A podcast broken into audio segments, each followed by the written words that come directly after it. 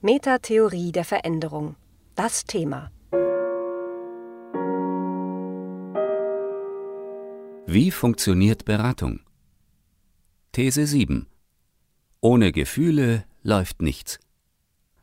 Einer der wirkmächtigsten Mythen unserer Kultur ist, dass Verhalten und Entscheidungen durch die Rationalität, den Verstand, das Denken, die Vernunft kalkuliert und gesteuert werden. Dabei hat jede und jeder schon am eigenen Leib erfahren, dass das Unsinn ist.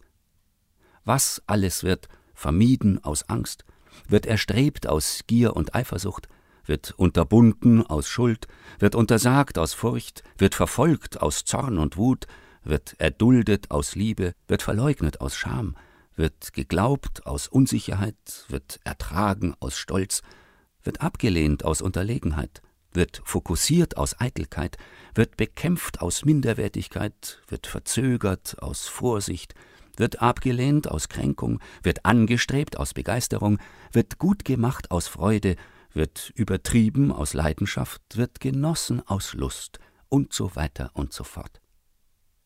Weil das so einfach zu wissen ist, kommt keine Beratung, die etwas auf sich hält, egal ob Coaching, Team oder Organisationsberatung, ohne Kompetenz im Umgang mit Gefühlen aus. Wer dazu professionelle Argumente sucht oder braucht, der findet derzeit in den Neurowissenschaften eine Unmenge Belege dafür, dass ohne eine Aktivierung von Gefühlen sich keine synaptischen Strukturen im limbischen System verändern können, also im emotionsregulierenden Teil des Gehirns. Wer über Gefühle spricht, aber keine dabei spürt und erlebt, kann 20 Jahre über Ängste sprechen, ohne dass sich an diesen Ängsten etwas ändern wird. Das Dilemma bei der Angelegenheit ist, wer vor den eigenen Ängsten und oder anderen Gefühlen Angst hat, tut sich nicht so leicht damit, sich auf sie einzulassen. Schon aus diesem Grund brauchen Menschen sowie Teams und Organisationen Unterstützung durch Beratung, die Gefühle mag und wichtig findet. Worin besteht nun diese beraterische Kompetenz? Sie hat in jedem Fall zwei Aspekte. Der eine besteht im Umgang mit den eigenen Gefühlen und der andere im Umgang mit den Gefühlen beim Kunden. Zunächst also zur Gefühlskompetenz beim Berater. Zum Ersten ist es wichtig, Gefühle als das wesentliche menschliche Resonanzorgan zu verstehen. Gefühle koppeln uns wahrnehmungsseitig an die Welt. Was Gefühle hervorruft, wird zu unserer Umwelt, also in gewisser Weise Teil unseres Lebens. Personen und ihre Absichten, Teams und ihre Beziehungsmuster, Organisationen und ihre Entscheidungsmuster sind gekoppelt über Gefühle. Daher brauchen Berater zuallererst selbst einen umfassenden Zugang zu den eigenen Emotionen, damit sie dem Kunden die differenzierte Resonanz zur Verfügung stellen können, die es braucht, um zu günstigen Interventionen zu kommen. Zugang zu den eigenen Gefühlen ist etwas anderes, als diese Gefühle zu haben und unbedingt auszuagieren. Zugang bedeutet, unterscheiden zu können zwischen Gefühlen, die eigenen Zwecken dienen, und solchen, die eine Resonanz auf den Kunden sind. Zugang bedeutet, die Gefühle nicht zu bewerten in gute und schlechte, sondern jedes Gefühl willkommen zu heißen, gerade auch unangenehme. Zugang heißt, dem anderen nicht die Schuld an den eigenen, unangenehmen wie angenehmen Gefühlen zu geben, sondern sie als Antwort auf unbewusste Motive zu deuten. Erst dann werden Gefühle zu Indikatoren von Mustern beim Coachee, beim Team, bei der Organisation. Man erspürt in gewisser Weise, wann und wo der Kunde sich seiner Möglichkeiten beraubt, welche Alternativen er ausschließt, welche Gefühle gesucht und welche vermieden werden. All diese Wahrnehmungen braucht der Berater, um den Kunden auf blinde Flecken aufmerksam zu machen – Ebenso braucht es die Gefühle beim Berater, um ein Gefühl dafür zu bekommen, was die eigentlichen, also die emotionalen Gründe für Entscheidungen, Verhaltensweisen und Konflikte beim Kunden sind. Nun zur Kompetenz im Umgang mit den Gefühlen beim Kunden.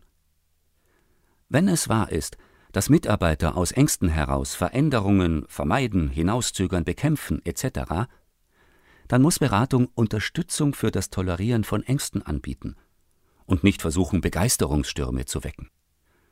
Wenn es wahr ist, dass Führungskräfte aus Unsicherheit, Scham und Schuld wichtige Entscheidungen vor sich herschieben. Dann braucht es Unterstützung im Umgang mit Unsicherheit, Scham und Schuld, statt Kommunikationsschulungen.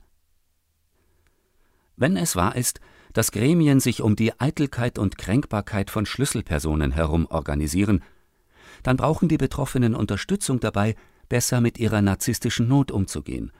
Und nicht einen Vision, Mission, Purpose Strategie Workshop, der die Eitelkeit der betroffenen Vorstände nur weiter bedient.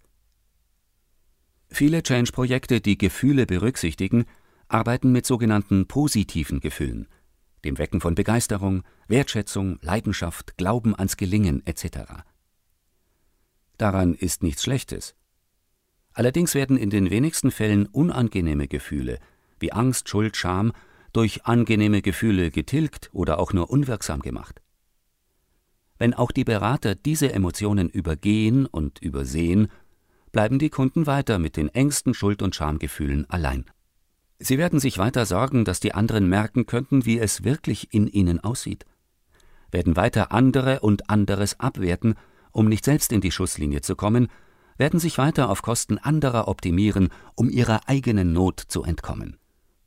Berater brauchen demnach eine hohe Kontaktfähigkeit mit Menschen, die in emotionale Zustände kommen, die ihnen wenig vertraut sind und mit denen sie nicht ausgesöhnt sind. Wer als Berater tabuisierte und vermiedene Gefühle beim Kunden anspricht und dafür Kontakt, Empathie und Unterstützung anbietet, kommt so gut wie immer an die Faktoren, die beim Kunden dafür sorgen, dass Veränderungen nicht klappen, zu langsam sind, Konflikte sich nicht günstig bearbeiten lassen, Energie und Sinn fehlen oder Neuerungen nicht integriert werden. Tabuisierte, abgespaltene, verleugnete Emotionen sind Garanten für Stagnation und unfruchtbare Dauerkonflikte. Allerdings kann man sich auf Tabus nur beziehen, wenn man als Berater nicht auf die sofortige Wertschätzung und Bestätigung des Kunden angewiesen ist. Die eigene emotionale Unabhängigkeit ist hier von höchster Wichtigkeit. In Organisationen, in denen das Rationalitätsparadigma offiziell herrscht und damit immer die angeblich unwichtigen und aus der Kommunikation ausgeblendeten Gefühle dominieren, braucht es also Beratung, die mit der Aktivierung von Emotionen zurechtkommt, die nicht nur auf gute Gefühle fokussiert, die genügend Sicherheit mit dem Kunden erarbeitet, um sich mit bislang abgewehrten Gefühlen zu beschäftigen. Und nicht zuletzt braucht es Beratung, die beim Kunden die Zuversicht ausstrahlt, dass sich all das lohnt.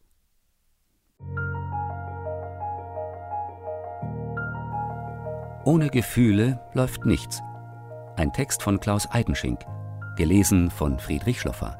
Das war Metatheorie der Veränderung. Das Thema. Mehr dazu unter www.metatheorie-der-veränderung.info.